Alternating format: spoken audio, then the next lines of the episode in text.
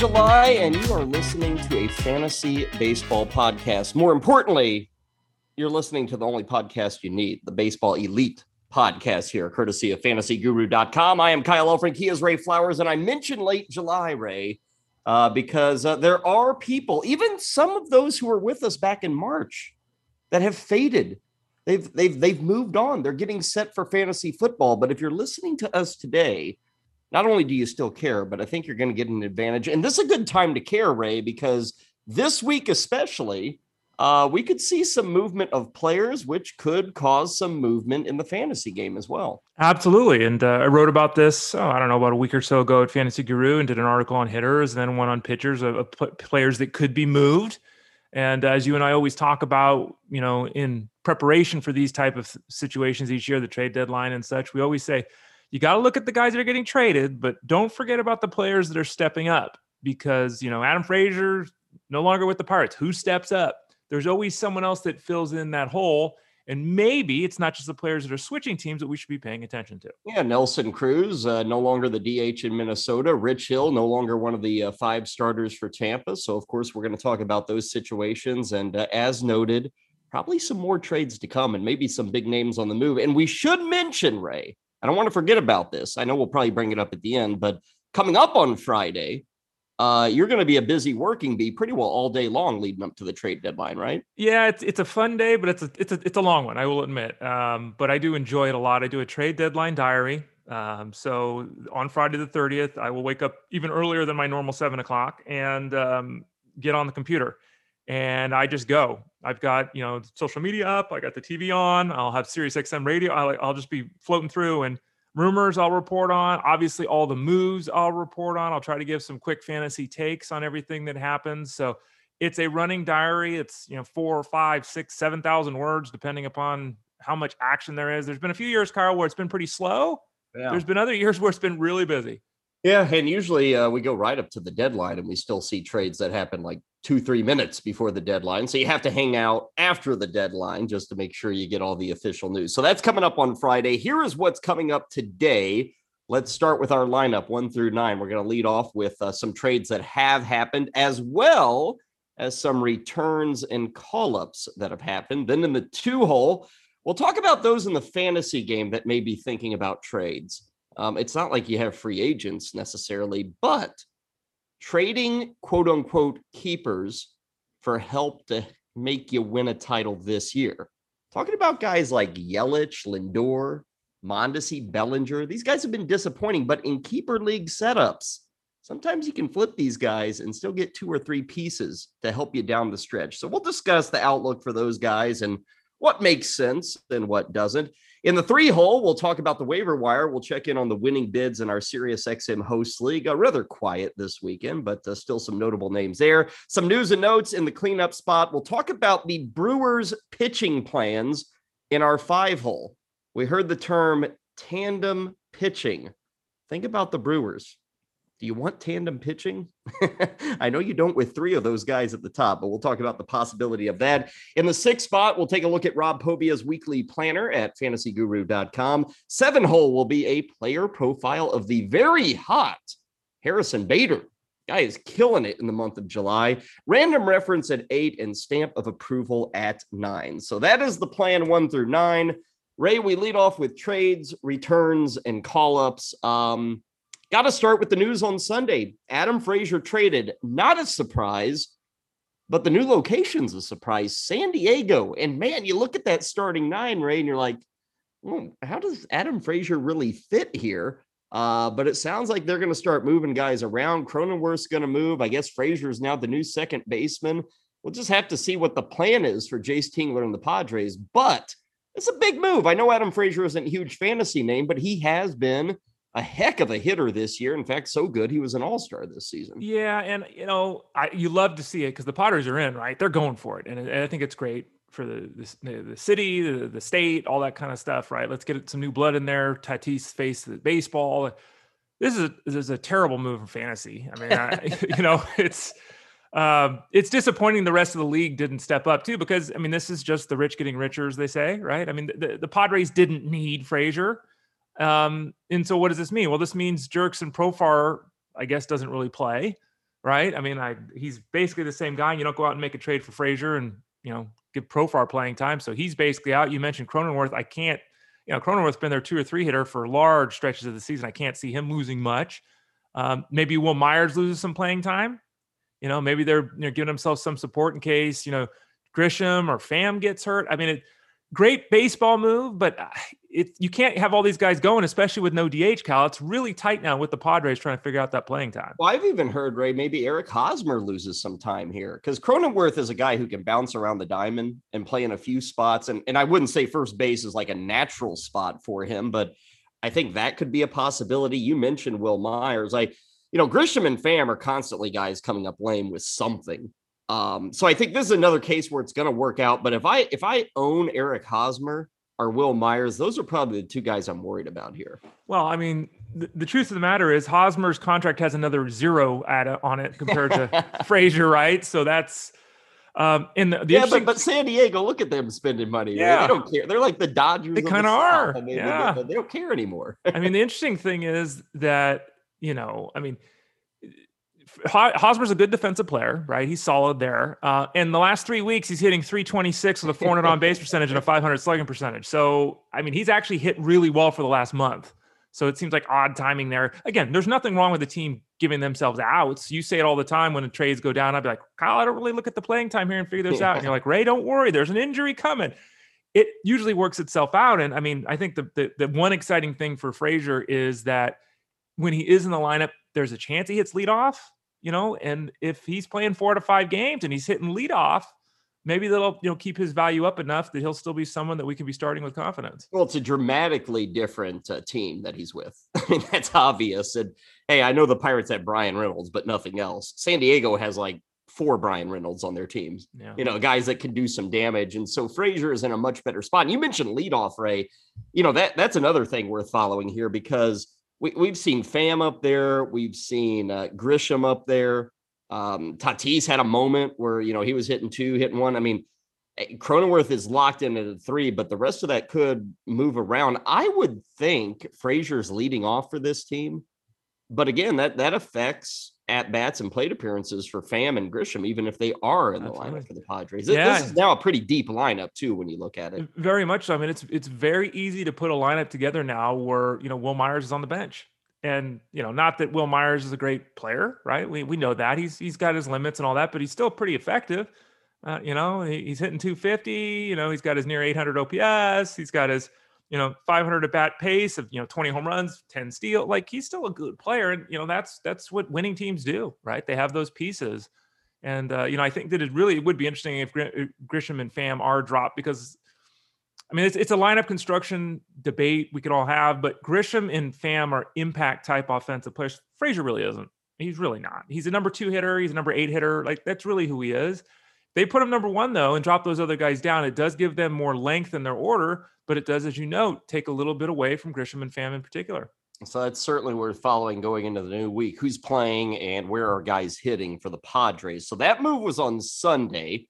Um, on Thursday of last week, um, we kind of got everything started with our first big name on the move, and that was Nelson Cruz.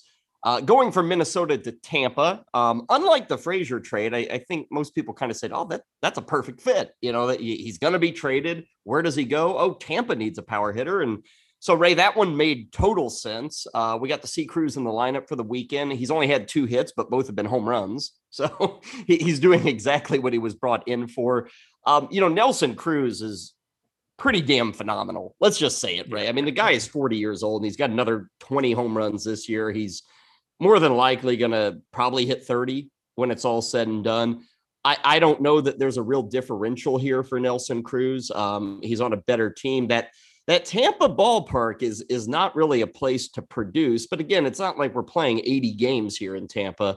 I mean, down the stretch here, you're talking 25 home games or something for Nelson Cruz. Yeah, he's 41. I saw a number the other day. Since he turned 35, he's basically had the same amount of home runs he had before the age of 35, which is hmm. crazy. And he's, I think, third all time behind like Ruth and Aaron for home runs after the age of 35. And he just keeps hitting, like you said. He's just tr- tremendous. Great addition for the team. You know, he slots right in there, gives them the power that they were looking for, gives them a right handed bat, uh, doesn't strike out much. That's been an issue for the team. You know, a lot of their guys strike out a lot. Um, Vidal Brujan, thanks. We we we'll look at you next year. I that I don't hardly got to know you. yeah, I mean they, they brought him up and they gave him two plate appearances a game. I, I don't understand what that was at all, but he's now gone. So unfortunately, we're not going to get it unless there's an injury or something. Like we're just not going to see him. I don't think the rest of the year. And this is another Rays move that you know it, it makes all the sense in the world. It makes the team deeper. It gives them more outs you know, it gives them more directions that they can turn to, which I think is not necessarily a good thing because then, you know, the mad scientists go to work. But, um, you know, it's also interesting too, the time, and we were talking about the, the timing of the trade for the Padres. Yandy, Yandy Diaz, you know, everyone saw the pictures of him three or four years ago where he looked like the Hulk and everyone talked about launch angle, launch. Angle. He can't hit the ball in the air. Can't. Okay. He's Johnnie LeMaster for those of you that are old like me. He, he just, all he does is hit ground balls. But the timing of the, the move to bring in you know, Cruz is odd too, because he, like Hosmer, the last three, four weeks has really started to hit. Um, you know, so they're, they're sending a guy to the bench who, you know, the last month has got an OPS around 950. I mean, it's like, mm. whoa. And so, well, well, do you think we're going to have to worry? Will Cruz have to worry about the Tampa situation, or can we now say um, Franco's pretty well playing every day? Yeah. Uh, Meadows is pretty well playing every day. Arozarena Lowe and maybe that's it. Like, do we, are we up to four guys now in Tampa? Is Cruz one of those guys that's just going to be in there day in day out, or they're not going to mess with him, are they? No, I can't see yeah. that they would. Yeah, he has to. I, I, would anticipate that he plays every day he's physically able to, which is uh-huh. you know, almost all of them at this point. Uh, speaking of, by the way, Meadows, he shouldn't play against left-handed pitching. He's horrible, sitting 200 with the home run this year. Um, so, and now we'll have to watch him. He's probably the one concern you know that I really have because he's had a lot of leg issues and being able to slot him in at DH, I think, has been a help. Uh-huh. Uh, and now he'll have to play outfield full time with Cruz around. Yeah, can't. Well, I shouldn't say you can't play Cruz in the outfield, but uh, hasn't been there for a few seasons. Um, now, Tampa is one of those rare breeds in baseball where they can buy and sell at the same time. and, and, the very next day, Ray, they sold Rich Hill. They they sent him packing to the Mets, really for nothing. I mean, they just kind of moved on from Rich Hill and you know, we'll talk about what that means for Tampa, but the Mets make that move for Rich Hill. Um, had a start over the weekend, you know, nothing special. It was just kind of a blah Rich Hill effort. Uh, the move here is because the Mets have issues. Now they're hoping to get DeGrom and Carrasco and Syndergaard are all back, but they needed something in the here and now. Um, Rich Hill, I don't know where he ends up come mid-August, Ray, or September. And and I think this is kind of a negative for him, whereas if he had stayed with Tampa, I feel like he's starting almost every 5 mm-hmm. days. Right now with Rich Hill, in the immediate, he's starting, but as these guys start to return, fingers crossed, you know, Rich Hill could maybe disappear from this rotation and become like a, a long man or I mean, it could it could get pretty ugly, I think, for a fantasy owner of Rich Hill. Well, we I've received a lot of questions about Rich Hill, um, you know, especially since this trade went down. People, you know, I guess he's on waivers in some leagues, or maybe people are talking about trades you know, number one, he's almost as old as I am, right? Let's just be honest. He's 41 years old. Okay. And the last two months, he hasn't been league average. It's a fact. Go look it up. Strikeout rates down, walk rates up. He hasn't even been a league average pitcher the last two months after that great start. He also, with that outing yesterday, he also has thrown more innings this year than he has the last two seasons combined. Okay. And this is a pitcher that has never been healthy, right? I mean, we, we joke all the time. The last time he threw 140 innings was 2007. Um, so, I mean, I, I, look at this trade and now there's there's more pressure. I look at downturn in performance. I look at piling up of innings. And I don't know if his acquisition was made with the assumption he's making 10 starts the rest of the way. I, I just, I mean, that would be remarkable for a pitcher that, quite frankly, has not been that pitcher really since 2007. Mm-hmm. How about the um, old teams, right? Mm. Um, is there anything that jumps out of you? Minnesota has a DH spot open. The Pirates have a second base spot open and a leadoff spot open. Um, and now Tampa has a spot in their rotation open um, for the fantasy players. Is there anything to see in those three spots? Well, I think Patino, if he sticks, is interesting. He's got a huge arm. He's a youngster with the the Rays, and uh, I hope they'll let him. They've started him. They've sent him down. They've started him. They let stick him in the rotation and let him go. Um, I don't think the ratios would be you know particularly strong, but a dynamic dynamic arm. So he would be someone that I would just look at and say, I hope that they let him go. Um, with the Pirates, I mean, you said it yourself. They're so bad that I, you know, I mean, it's possible they could trade Bryan Reynolds. I don't think they will, but it's possible. It's certainly possible they could trade Polanco. So that lineup could look AAA city In Well, you and the new second baseman is it Wilmer Difo. I mean, who cares? Yeah, I mean, he's know? hit well for three weeks, but yeah, who cares? Um, I think the one guy, you know, and, and I actually I picked him up in the Sirius XM host league uh, with the Twins. I'm gonna say Miguel Sano. I'm gonna take Hmm. that chance, um, and not that he necessarily moves into playing time here because it'll you know probably be you know Jake Cave or something like that that takes over directly for Cruz, but. Miguel Sano is going to have to be a power producer for this lineup the rest of the way. And uh, we know the hot and cold streaks and the good and the bad. And I know, I know, but I think he has to play daily at this point, even if he struggles. Well, we've uh, saw over the weekend Brent Rooker, but don't get into him because he got sent back to the minors. I think. Um, you know, as soon, as soon as he did some things, um, you know, they're they're just a team that has a lot of moving pieces. Donaldson could be on the move too, so that could open up some playing time. And another thing with the Twins is we kind of move away from uh, fact trades that have happened to rumor. Ray, we could be going through a week where Byron Buxton's on the move, and you know, here's the thing: he's injured. Um, so I don't know if he's ever going to be playing immediately, but that's now a rumor with Buxton that he could be traded by the Twins. Yeah, they offered him that deal, and uh, you know, seventy million. We talked about it here. I think it was on the podcast. Maybe it was on Sirius. They all blend together, Kyle. Um, but uh, he turned it down, and we both said, "Look, we, we could see both sides." I think we both came down on the, "Hey, I'm surprised he, if he doesn't take it," but he said no, and now they have to decide what are they going to do. Um, it sounds like they're going to move um, Berrios for sure, and that and then we're getting more of that that build toward Buxton being dealt. Um, those are two potential difference makers for teams. Yeah. Um, and so, you know, if they're if they truly are available, teams will step up. Someone will buy the Buxton hype, just like someone always does in the fantasy game. Uh, and both Berrios and and Buxton, wherever they are, like it doesn't really change their their outlook. Like Berrios is just who he is, which is very good, very stable. And Buxton's dynamic, and you know, it, the only thing that would help him if they went to a team that had four foot pads on the outfield walls. That'd be about it. you know where I'd like to see him, Ray, uh, and and I don't know how likely it, he's not a free agent at the end of this year, so there's no like giant emphasis to trade him. But I'd kind of like to see him um, in Milwaukee. But I, I don't know if that's going to fit for the Brewers. They they've got Jackie Bradley, they've got you know Lorenzo Cain coming back. You know Garcia's doing enough. Yelich is, but it just seems like that that could be a middle of the. They need a hitter in Milwaukee. And maybe it's Josh Donaldson with the Twins that could come to the Brewers. But I look at that Brewers team and it's like, okay, they got the pitching, but they could use a bat. They could use a thumper. Uh, they're not going to get Kris Bryant from the Cubs. So, you know, who are you left with? And maybe Buxton Donaldson, maybe Joey Gallo. I think all those guys are very interesting. Should be a fun week. Um, you know, the next four or five days to see who's on the move, who isn't. We heard Seattle is now kind of kicking the tires on Whit Merrifield. That's right, Seattle. Yeah, what is in- that? well, they're in it, Ray. They're I in it. They're- know, they're, but they're gunning for the wild card. So weird. it is kind of weird. Um, trades this week, but we also have some returns this week. Big one, it sounds like tonight. Eloy Jimenez, Ray. Looks like we're going to get a Jimenez debut, I think, in Kansas City. Uh, the 2021 debut. Uh, White Sox have survived. They're thriving.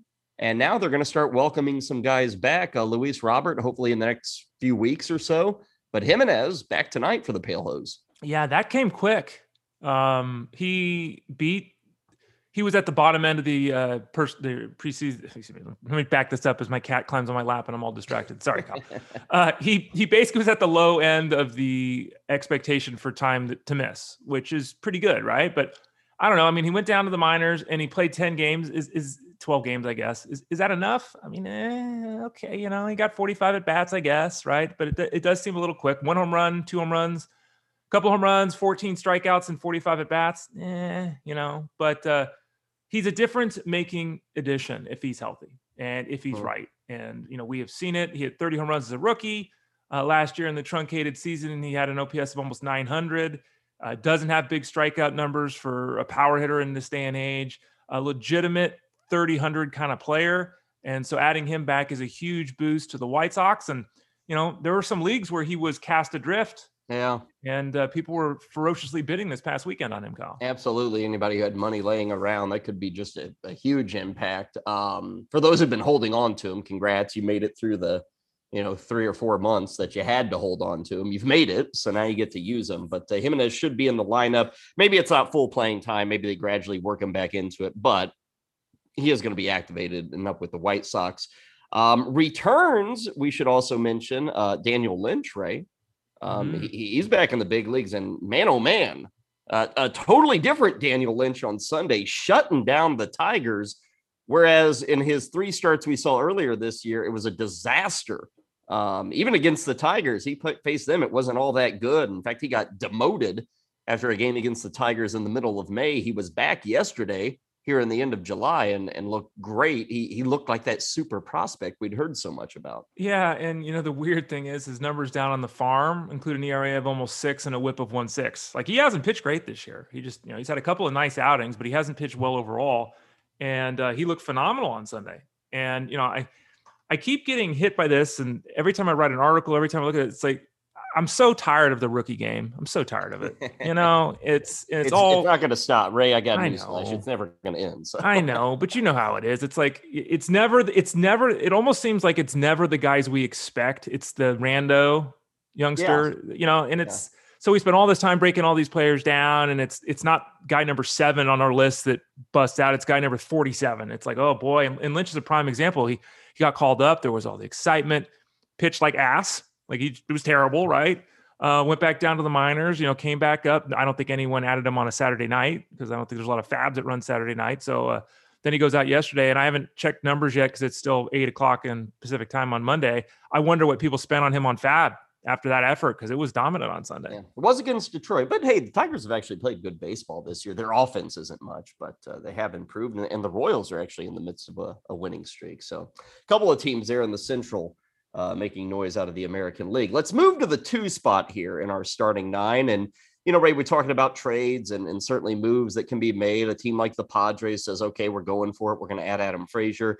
It, it got me thinking from the fantasy game. Um, this idea, and I think it's being considered by some teams that are maybe sitting, I don't know, top three, top four in their league. Um, they feel like they can certainly make the playoffs, maybe make some noise in their league if it's a head to head kind of setup and they're looking at their roster, and this is specifically for those in keeper leagues. Okay, so I'm, I I know we like to talk in generalities, but I want to kind of tune this into keeper leagues uh, because I think it does play into what we're seeing in Major League Baseball this this week and, and kind of tiding into a deadline. And Ray, there are some guys that I think for certain were kept coming into this year. Uh, they were seeing like if your league keeps three, four, five guys, whatever it is, these guys were keepers. And now they're not having good years. And I'm wondering about the ability to maybe trade these guys to teams that are weak, teams that are at the bottom of the standing, and, and getting a couple of guys, getting two or three guys that can help you right now. Now, you might be giving up a keeper, but the specific guys I'm talking about, Ray, Christian Yelich was definitely a keeper coming into this year. Cody Bellinger, Francisco Lindor, Adalberto Mondesi. Now, all four of those guys have had bad seasons. You know, I, I they aren't terrible, but they're very bad seasons. Still, though, to a bottom feeding team who doesn't have good keepers, they may say, "Man, I'll take a shot on Lindor rebounding. I'll, I'll take a shot on Yelich figuring it out next year." What about the idea of somebody going for it this year, selling those players? Do you worry about what they may rebound to become, or, or do you like the idea of moving on from those keepers? It's a good question. Um, and I think it it comes down to cost, right? Because all of these players, I mean, Mondesi is is the youngest of the group. Uh, I have problems with Mondesi. You know that. The listeners know that. The readers know that. I laid this all out in the preseason. Um, dude's a bad baseball player. He just is. He's a he's a bad offensive player who hits home runs and runs like the Dickens. Like I'm not saying his fantasy value, just a bad player. He's very unrefined, but he's still young and there's no reason to think if he's not healthy he doesn't steal 50 bases. I mean that's you know i mean that's just what it is. So if you're if you're of the opinion that the injuries were flukish and he can get past that i don't see his outlook being any different today than it was four months ago. And you know these other guys i think you can talk a little bit about their outlook changing. Um, I, I would expect obviously all of them to rebound uh, the Yelich situation is particularly concerning because he just he's he's become the hitter he was in 2014, which is shocking. Uh, is that his back? Is that his knee? Is that he's worn out? Like that one makes me the most nervous of the other three because Bellinger Bellinger tweaks and you know he's changing his stance every 10 minutes, and I think sometimes some months he's going to hit 300, some months he's going to hit nine home runs. I think that's just what it is. And Lindor, I can't see being this bad again once he's settled in with the Mets and everything's okay. So I think again, Mondesi's the same guy, and Yelich is the most concerning of the other three. Well, um, and I know we got two months here, Ray, but guessing, are they all top 50 players next year going into the year?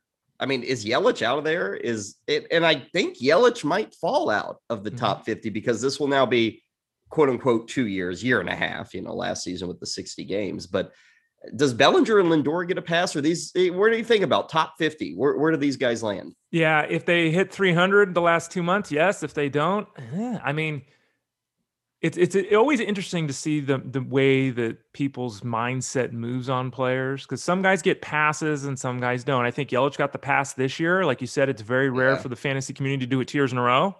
So uh, if Yelich doesn't hit, you know, 350 with eight home runs the rest of the way, like I I would struggle to see him being a top 50 player. I think with Bellinger, you know, people will talk up the ability to hit for average, for power, to steal a base. Oh, he was unlucky. He got this injury and it led to this injury. Look at his. I mean, his year has been an, a mess Oh. of injuries from the get go. Yeah, I mean, Yeah. it- and his LPS is what 520. Like it's it's hideous. Like you you started this thing out. Well, no one's really awful. Yeah, well, Bellinger's awful. Like it's just there's no redeeming eh, situation. But there is still all that talent residing there. So if I had to answer that question today, I'm going to say no. Yeah. But I think Bellinger's pretty close. Yeah. Uh, let's go to the three hole and uh, talk about another way you can add players uh, off the waiver wire. And of course, the pickings are mostly slim. Um, you know, sometimes a guy pops up like Jimenez, but in most leagues, I think he was held. Maybe you got Daniel Lynch. You're excited about that. I know in our Sirius XM host league, Ray, that's the one we check in on um, each and every Monday when we're back together doing the podcast. I, I was really active last week, spent a great deal of my money, didn't have any needs this week. So I, I wasn't really involved in the bidding. Um, I know you were involved in the bidding, and we'll get to that in a moment. But I will give a, a shout out to the legend Lenny Melnick, who I guess he had some money burning a hole in his pocket, Ray, and um, he, he says I'm going to spend some of this money. He spent a total of 210 bucks on Luis Torrens and Wilmer Flores. Now, hey, both guys are hitting, but that's a lot of cash for those two dudes, isn't it? Um, very thank. Th- I don't get it. Uh, Lenny Lenny still, despite that spend, still has the second most money in the league. I think, right, or third most. He's right there. Like he's got a lot of money. He still has it. So he was clearly in the in the lead before this.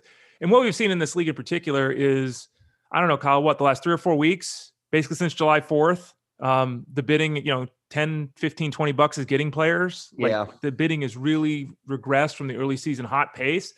So uh, there's no reason to spend $100 on those guys, either one of them. Absolutely no reason at all. Uh, the failed bids for Torrens were four and five dollars. You know, I mean, in the bids for Flores, there wasn't a bid for Flores. Yeah. So I mean, well, you're chasing Lenny too in this league, so I Mhm. guess you have to pay attention to what he's doing. Yeah, well, of course, but I mean, I I, I look at the move I made at, at, at catcher that cost me eleven percent of what he spent on his catcher, and I'm kind of comfortable with that, Kyle. Yeah, you'd rather have Dalton Varsho for 12 bucks than Luis Torrens for 105. Yeah, I think so. Yeah, Yeah. And- Both those guys we should note as second catchers, man. I, I think they're again Torrens overspend, sure, but as a second catcher, um, it's not all that bad in a league like this. No, I will say I'll say this to give Lenny some cover again, overspending. But um, in the Sirius XM Dynasty League that I am a part of, uh, I picked up Torrens this week. I spent twenty three dollars in a Dynasty League on him. Lenny spent 105 in a redraft. Um, so I made a move to get Torrens there. Uh, when I moved on from Tom Tom Murphy. Okay. Um, Varsho is, and you know, we talked about this. I, I've been nudging my buddy Jeff Mans trying to get him on the team here. I'm glad we finally got him in the Sirius XM host league here. Uh, he has been all over the map. He's one of the few catchers in baseball that has legitimate ability to be a 15 15 guy, which is super exciting, right? Given the position. And though to this point in his career, the numbers are terrible, uh, the last two, two weeks, he's hitting 400. He's 10 for his last 25 with three home runs and two steals. So this, the, and again, he's not, but he is a legitimate 275 hitter that can go 15 15. Like those are the skills he owns. So anyone that added him this weekend, let's keep our fingers crossed that he finally starts hitting. Yeah, I'd have to think Arizona just rolls with him too. It's Yeah. like, um, you know, he's he's kind of been on the prospect label for the last year and a half, but you know, is he a catcher? Is he an outfielder? Carson Kelly's now hurt. Um, they they got to figure out what they want to keep and what they want to move on from in Arizona because the team sucks. They're in a total rebuild. They're getting to that point. We'll probably see some trades this week from them, but they need to decide is Varsho a catcher? Is he an outfielder? Is he a guy we move on from? Or is Kelly, you know, a guy we move on from? So I would expect to see both of those guys. Um, elsewhere on the waiver bidding, um, you know, like you noted, Ray, it's a lot of one, two, five dollar bids. Steven Matz went for five bucks. Uh, Rowdy Tellez going for two dollars. Bryan Shaw for three dollars. Maybe some off chance of some saves there. Did anything stand out to you on that waiver report? Well, and I think the Bryan Shaw uh, addition, I don't, I mean, for saves, I don't believe that because I, I look at Clase and, and, and Karinchak and think that, you know, they're, they're both there and they're both still going to get saves. But I like the idea. And I, I try to do it myself in a couple leagues. It's unfortunate that, and the idea being getting ahead of the trade deadline. Um, but the problem is, is, as well as I'm sure with a lot of other people, there's just like who do you drop? Like everyone's hurt. I need everyone on my roster. Like, oh, I have five, six, eight guys in all these leagues on the injured list. I can't yeah. drop players that are on my active roster because they're already filling in for guys, you know, that I need. Um, because I, I did point out, I mean, Detroit could trade Cisnero or Soto. Um, who knows what the the Royals are doing? But you know, Staumont, Barlow, Holland, all those guys could be dealt. We're hearing Kendall Graveman rumors. We know that Joakim Soria is going to be dealt very probable Daniel Bard gets sent out of town. Ian Kennedy's another guy that's going to say adios to his team. Richard Rodriguez, we were talking about the Pirates. Craig Kimbrel sounds like he's going to be dealt. Like there's a lot of guys that are closers right now. And so if you could make the move this past weekend to get those relievers for two, three, eight bucks, that next week are going to cost 30, 50, 100 bucks, yeah. I think it was the right thing to do. But again, roster construction makes it tough as well as guessing because it's not clear who the number two guy is in a lot of the scenarios. Making our way uh, on the Baseball Elite podcast to the cleanup spot, hitting fourth. We've got news and notes for you today, and a lot of big names on the news and notes. First off, Ray, uh, for those who might have missed it, uh, Mookie Betts officially placed on the IL. Uh, we're, we're, recording this, you know, uh, late in July. He could be back in like five or six days because of how they backdated this thing, but uh, that that's not for certain. This hip injury, it kind of sounds like it's been bothering for a bit. Uh, got a little worse uh, very early after the All Star break, and they, they wanted to gradually kind of work him back in the lineup or at least give him a few days. They gave him a week before they made this decision. Uh, but Mookie Betts, I, I, guess we can point and say, well, maybe he was playing at less than 100% all season. Things were starting to get better, but I don't know. Maybe we're back at square one with Betts now. Yeah. Uh, I don't know. Is it, I mean, they're hopeful he's back August 1st, right? But they also was hopefully wasn't going to be on the list. So this is one of those scenarios where I don't, I'm not confident, at least fully, that he's back and active when eligible. Uh, it's disappointing that you know last week was a waste for people that had Betts on their team because everyone kept them active, and then that happened. Um, as you pointed out yesterday when this news broke, when we were doing the show on Sirius, you said, "Well, at least it's Sunday and we know." And it was early enough in the day that people would would be able to go to the waiver wire and make moves. So it wasn't a scenario where they waited until today, then popped it at three o'clock this afternoon. You know, so at least yeah. you got a little bit of forewarning. But very disappointing because he was really starting to hit. Uh, and you know, like you said, I think he has been beat up all year long. Um, and I know the production has been disappointing, but uh, just think about his teammate Cody Bellinger. He's been beat up all year, and, and look how bad that has. So at least Betts was able to struggle through and give you something. Well, the other big name center fielder out in La La Land, uh, Mike Trout. so little progress. In fact, today he's going to see a, a doctor. I know Joe Maddon talked about this calf injury. It's just not responding, Ray. Mm-hmm. And remember, when this originally happened, we were hoping he'd be back by now. Yeah. And we haven't started swinging. We haven't started running. We haven't started a rehab stint. Um, again, we don't know what's going to come out of the meeting with the doctor, but now Mike Trout, I, I think August is probably off the board for him. I don't know. I hope that's wrong, Kyle, right? But baseball hopes it's wrong. But um, this is an example of again of, of what happens when guys get hurt that we get a time frame and we think that it's gospel. We talked earlier about the Eloy Jimenez scenario how he beat the expectation well now Trout's on the other end of that. And you know this is just what happens. And you know it's unfortunate and we'll see we'll see where this goes. I you know I, the good news is there has been no talk to date of surgery. There has been no talk to date of shutting him down anything like that. Like it's okay that but the Angels are 500 ball and they're not making the playoffs. So, I mean, unless unless they go 20 and 2 here or something, right? Like they're not making the playoffs. So, there's is there a rush to get him back? I don't really think there is. Jack Flaherty, remember him? Um, been out for months with the oblique injury. He's set for a rehab start on Tuesday, so he could be a week or so away. Carlos Carrasco uh, made a rehab start over the weekend. I think that was his second, and he's hoping to be back maybe this weekend. And speaking of the Mets, Ray, Jake DeGrom, here's the latest on him. Uh, throwing from the mound on Sunday, but still no timetable as he comes back from that forearm injury. Yeah, I don't know what they're doing. I mean, yeah, it's it's like it's like the the Mets are like the the the fellow that takes back his his or the girl that takes back her fellow who's cheated on her 14 times. It's just like they just keep doing it. I you know they give him five days off and he starts throwing again. It's like what are you doing? Well, and, and I'm wondering, Ray, and I think he's injured. I've said that. I, mm-hmm. I think he's injured. You know, right. we had three or four different injuries. Right but the team keeps telling us publicly there's there's nothing bad here you know? They they even when this forum injury had they they didn't give us much. They didn't say oh he's going to be out two weeks and then back. He's going to be out four weeks and back. And i wonder ray if they're starting to envision this as finding a way to just keep him sharp mm-hmm. you know throwing on the side and working on the mound but also finding a way to to just kind of craft your way through the season and save innings and and mm-hmm. have them for October. The team's still in first place now. The Phillies and you know the Braves to an extent are breathing down their necks, but I, I guess the Mets are saying, uh, you know, we're going to bring them back here in a week or so, and then maybe three weeks from now there'll there'll be another injury, and so we'll take it two weeks off. But I, I just feel like they're they're struggling, not struggling. They're trying to figure out a way to get him to October, and maybe these delays and sit downs, but still throwing to stay sharp. Maybe that's how they're going to do it the rest of the summer. Well, if you look at the Mets, and like you said, they're I don't think they're really a first place team, but they're in first place. And if they can get Degrom back and he pitches like a four, and then Carrasco back and he pitches like a five, they can win that division. I mean, and, and that's really low expectations for those two guys, right? They're obviously expected to be much better than that. Uh, I just don't know what's going. I just don't know what's going on here. I mean, you know, I, I the Mets, and I, and I, I couldn't, I can't help but avoid having the flashback to Noah Syndergaard.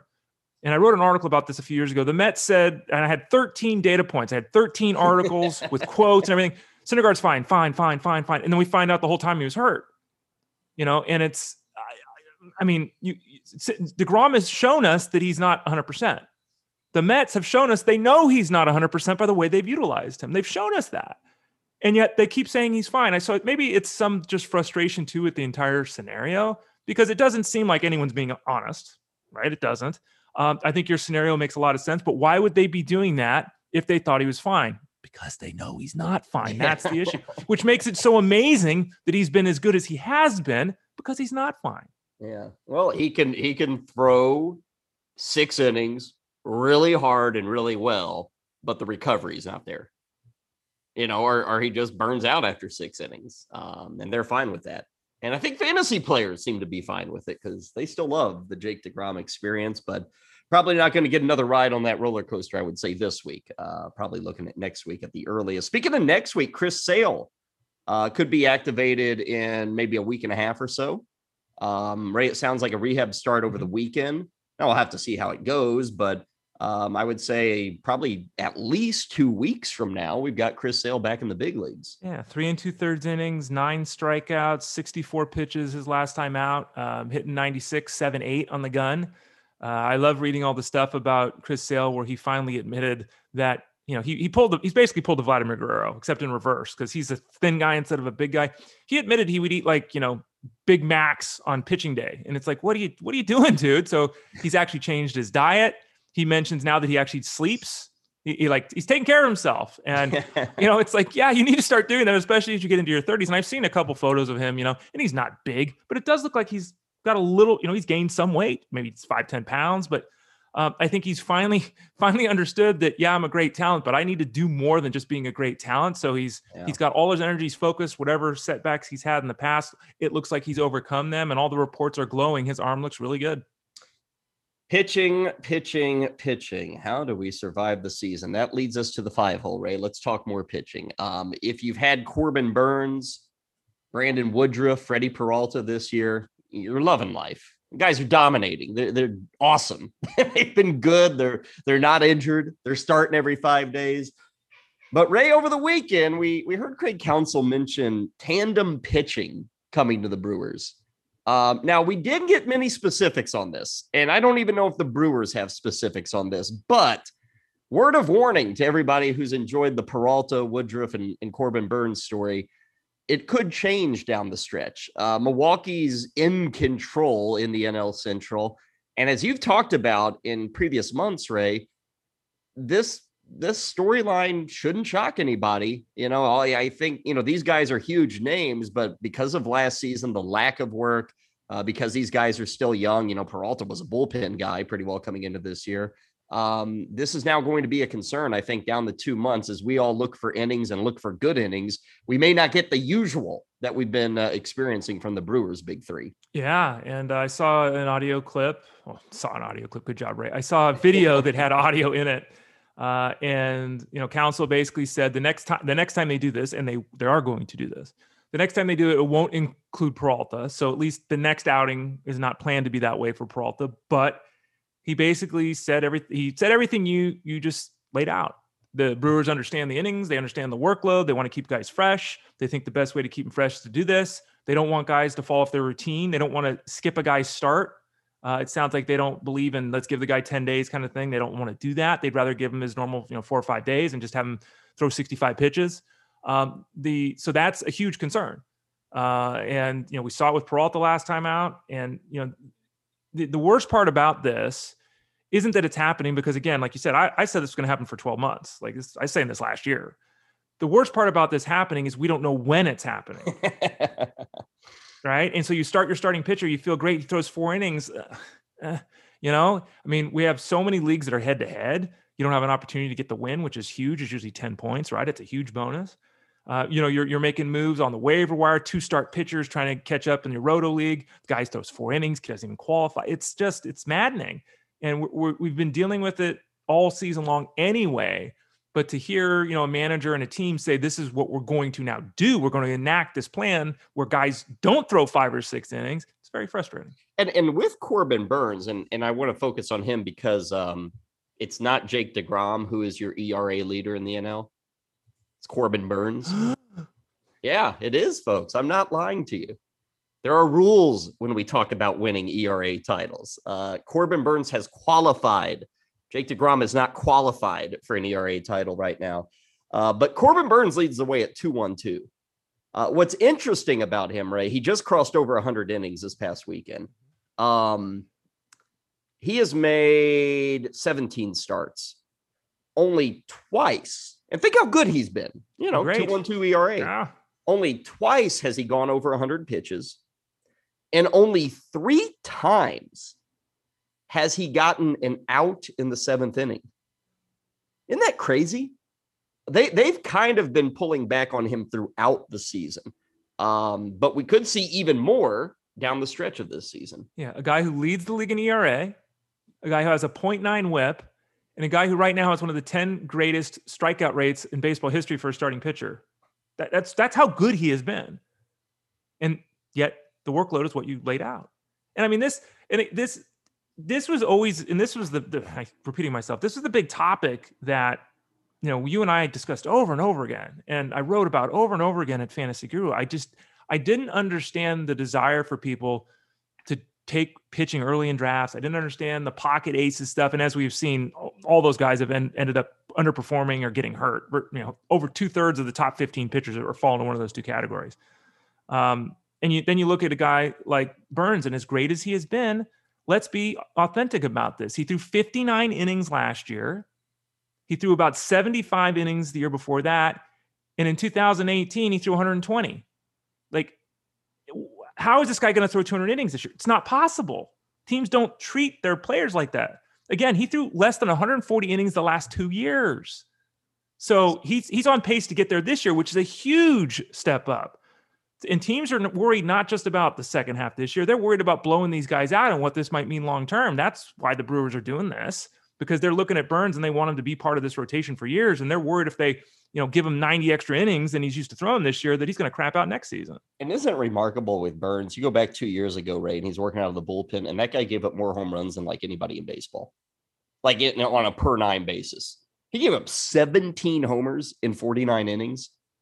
And then Ray, since then, five home runs in his last 160 plus innings. It's like crazy, isn't it? Yeah. That a guy can give up that many home runs in 50 innings.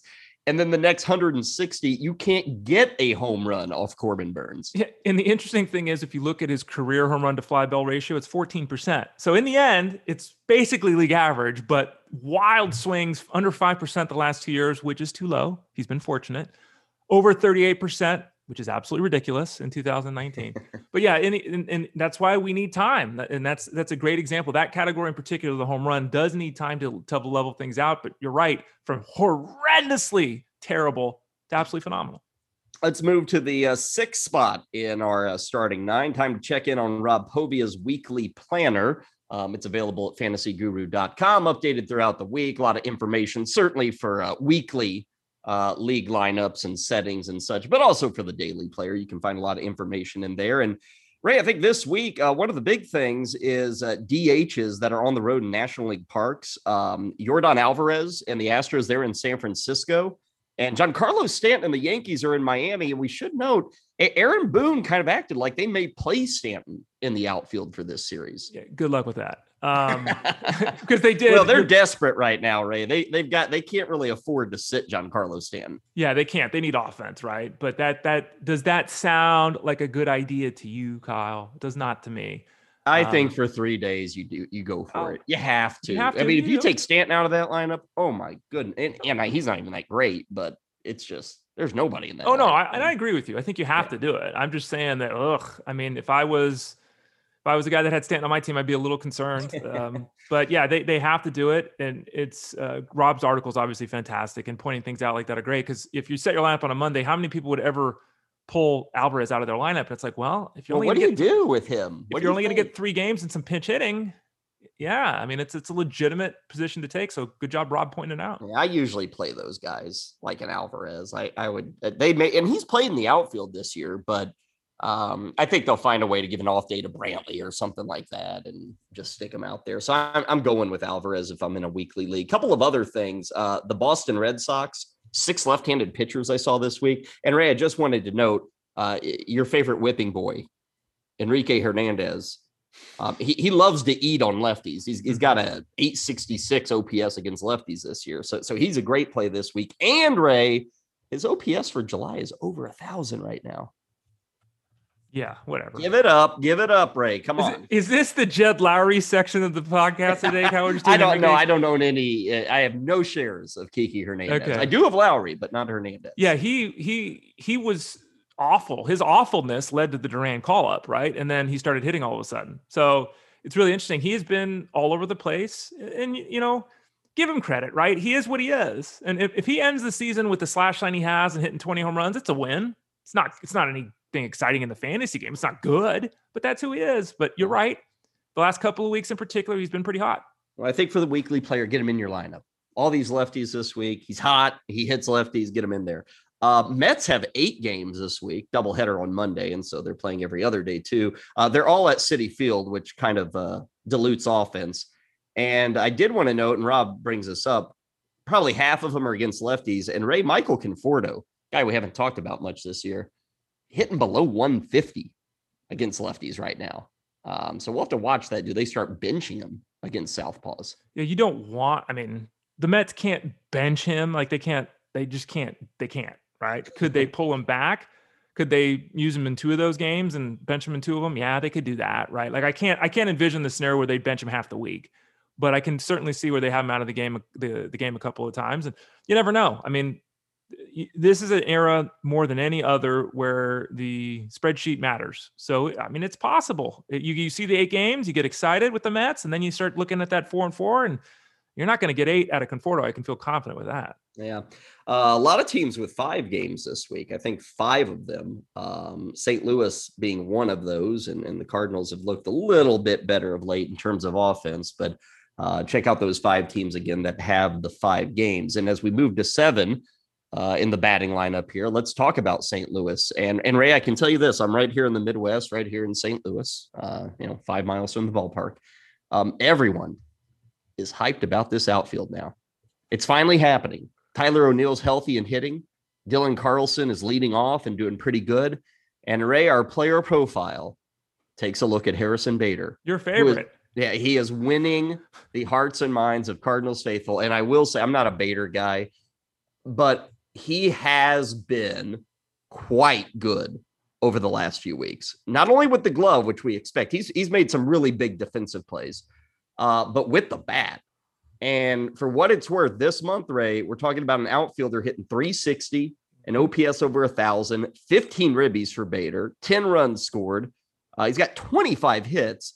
He's doing all this at the bottom. He's been like seventh and eighth, or sixth and seventh and eighth, kind of there at the bottom half of the order.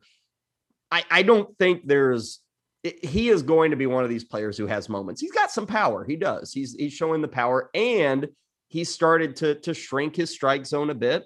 The whiffs aren't quite as much of a problem. I think if he stays healthy, maybe we can have something fairly nice this year. But I did want to point him out. His July has been uh, a fire starting July right now. Yeah, and he's 13 for his last 27. That's 481 batting average last week. Uh, he is on fire. I I bid on him this week in, in, the one league where he was available. Didn't get him, um, but I bid on him myself. And you can't deny the production. You know he's got power and speed. He's got holes in his game, which is evidenced by the fact that he might be the best hitter on that team right now, right? In terms of production. And he's hit seventh or eighth the last two weeks. Like he's at the bottom third of the order. They haven't moved him up. Uh, so I think that tells you something. And you know, you you you and I have had the discussions about Bader because you have seen him, um, you know, a lot. And the the main difference this year, two years previously with him, is simply his ability to make contact. Yeah. I mean, that's and and you know, when when you're when you're striking out 30% of the time, you hit 230. When you're striking out 15% of the time, you hit in 280. Like it's not that complicated. It really, it, it really isn't that complicated. And in the case of Bader, he's gone from a 30% strikeout rate to 16.4. It's Huge. a massive change. Yeah. And that, you know, the, the batted ball data sucks, if we're being honest. His exit velocity is awful. It's 85 miles an hour. His hard hit rate of 31% is awful.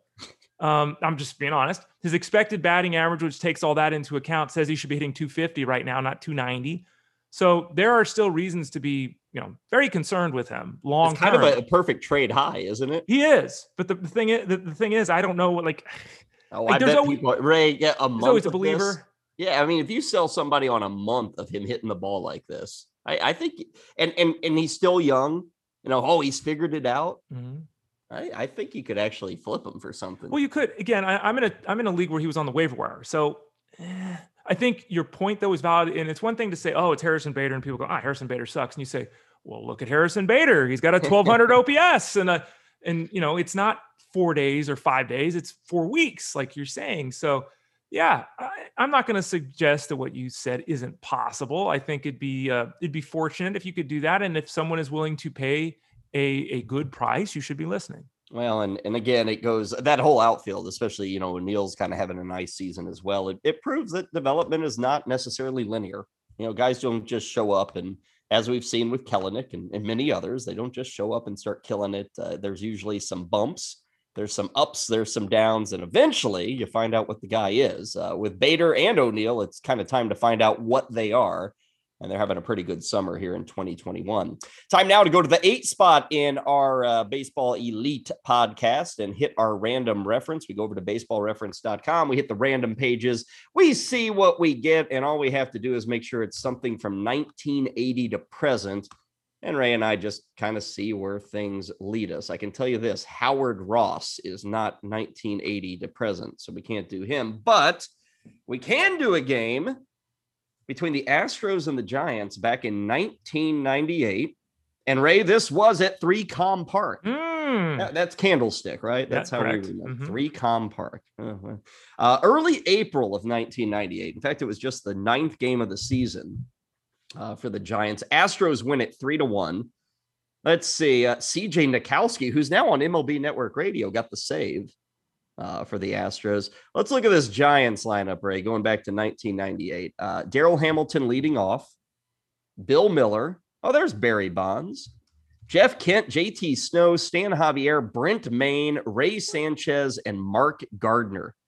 Was that was, was that a good Giants team uh, back April? What is this? April eighth, I think it is of 1998. Yeah, the Giants. Uh, April well, 9th. April, April 9th. 9th. 19, yeah, sorry. Okay, no, that's all right. Um, the Giants, Astros. I saw I saw a game at 3Com Candlestick Park that went like 16 innings once when I was a kid there between those two teams. And for those people that don't remember, Candlestick used to have a huge uh, um, ring around the top of the stadium. So you could add, there was like a three foot wide cement walkway behind the last row of seats. So me and my friends walked around the entire stadium. That was the cool thing we did. Um, for 16 innings. For 16 innings, yeah, not quite. Um, in, in 1988, the uh, the Giants were in 89 and 74. They were second in the West. Um, you know, so they were they were pretty solid there. The old Pythagorean theorem theorem said that they should have won 91 games. So Kyle, they were robbed, mm. robbed of a couple victories. But uh, I I remember those those teams and those names. And I mean, look at Bill Mueller as an example. Uh, people may not even remember Bill Mueller. Maybe they do. He's in 387. Kyle, he had 1100 OPS in the first week and a half of the season. well, this was for Houston. This was the Killer B era uh, with Biggio, Bell, and Bagwell. And and those guys, you know, everybody knows Biggio and and, and Jeff Bagwell. Mm-hmm. Ray, a lot of people forget about Derek Bell, but uh, man, those years in in Houston, uh, he kind of became a thing. I mean, he had you know the ribby years. He had 113 and 96. This 98 season, he drove in 108. Um, he wasn't as great as Biggio and Bagwell, but uh, he was a big part of the success they had then. He was, he, and he was a perfect foil to the other two, right? Because, like you said, he was just he was kind of laying in wait with the other two guys doing their thing, and let's not forget uh, another guy who was just at the start of his career there, Richard Hidalgo, who's a little bit lower in the order. Richard Hidalgo, people might hear that name and go, Richard Dogger had 44 home runs and 122 RBIs one year. It was a couple years later in 2000. He was top 20. Yeah, but Ray, that's just it. It was in 2000. I know. I know. Well, well, he, he had 2013. He was 18th in the MVP vote, so he had another decent year. But uh, yeah, the, the Killer Bees were were special. I guess we're not throwing the uh, the cleanup man from that game, Sean Berry, into that yeah. mix, Kyle. Sean Berry had moments. I don't know if he had seasons, but he had moments where he was good. We have Pitcher in that game too was Absolutely. Sean Bergman. There were there were Killer Bees everywhere in San Francisco that day. What's up with this though, Ray? Ten thousand fans. Yeah. I mean, that's early in the season. Ten thousand. I don't know what the weather was like, right. but my gosh. That was before the new stadium. That's that's pretty pitiful back then. That's why they that's why they almost moved to Florida. Yeah. Uh, the uh 61 uh, degrees with a 12 mile wind to center field for that night. Cloudy, it says. Yeah, 12 slash 22. Don't, don't believe 12. Uh, it was in cloudy, I, aka foggy. I'll yeah. translate that for the listeners. Okay, that is our random reference for today. We close it down in the nine hole with our stamp of approval. Ray, what has kept you happy over the previous days? Uh, over the weekend, we talked about what would Ray do. Would Ray go to a soccer game? Would Ray do this and that? What I decided to do was to take a drive, and I haven't done that in a while. And I know you know some people think that's fun, some people think it's terrible, but uh, jumped in the car, got the uh, got Sirius XM on, and I cruised Highway One. Good. And um, great. Yeah, I was out there for about two hours. And uh, for those people that don't know, Highway One is the freeway that jo- joins right against the Pacific Ocean. Like the, the freeway is 400 feet from the ocean. It's right, or even closer at some points. Um, so I just drove down. It, you know, the weather was 70 degrees. It was nice. Just kind of drove down Highway One with the tunes cranking. Okay. Um, I'm just going to throw out a quick one. Um, air conditioning. man, I needed it this weekend, right? It's uh, sweltering on Saturday and Sunday. We had a heat index at like 110 or so. It's going to be hot this week too. So let's just say air conditioning. And I know, hey man, 70 years ago, I I'd, I'd be a baby, not handling this heat. And, and, out here in St. Louis, everything's a brick house. So in other words, everything became a brick oven in the summer. Uh, but AC has uh, saved many uh, a soul and just a shout out to air conditioning. We sometimes take it for granted. We shouldn't. It's it's critical on days and weeks like this. So that's what I'm going to give my stamp of approval to. Uh, as we head out the pod door, Ray, I mentioned Friday. Mm-hmm. You've got the uh, running log of uh, the trade deadline day. Mm-hmm. What else will you be doing this week? Yeah, so that's on Friday all day long, the live. So just bookmark the page and refresh it because I'm updating it every five minutes. Um, on the 1st of August this weekend, uh, on Sunday, the rankings update comes out. All the 600 plus players re ranked. So I'll be doing the trade deadline and then spending copious hours doing rankings. So that that'll be there on the weekend as well. And um, one more weekend at least for now. I think our time's going to change, but for now, Friday nights 10 to 12 Eastern, Saturdays and Sundays 3 to 5 Eastern on Sirius XM Fantasy Sports Radio. That's where you can find Kyle and I Friday, Saturday, Sunday, and we'll update everyone, of course, next week if we do indeed get a time shift as we expect. Yeah, so Ray pretty well went through my schedule. I've also got the live stream um, over at Elite Fantasy for all your DFS needs. Uh, that is there from uh, 5:30 to 6:30 Eastern, uh, pretty well every night. I handle Monday, Thursday, Friday, but the other guys take care of you on Tuesday and Wednesday, and of course, doing my stuff with Ray. Well, that will do it for us on this podcast. Hopefully, we did it for you. Uh, we will see you next week as we get going again with more baseball discussion. We'll have a lot of trades this week, probably to recap and see what the fallout is. As is, enjoy your week. Good luck in your fantasy baseball leagues. And that will do it for Ray and myself. You've been listening to the Baseball Elite podcast right here at fantasyguru.com.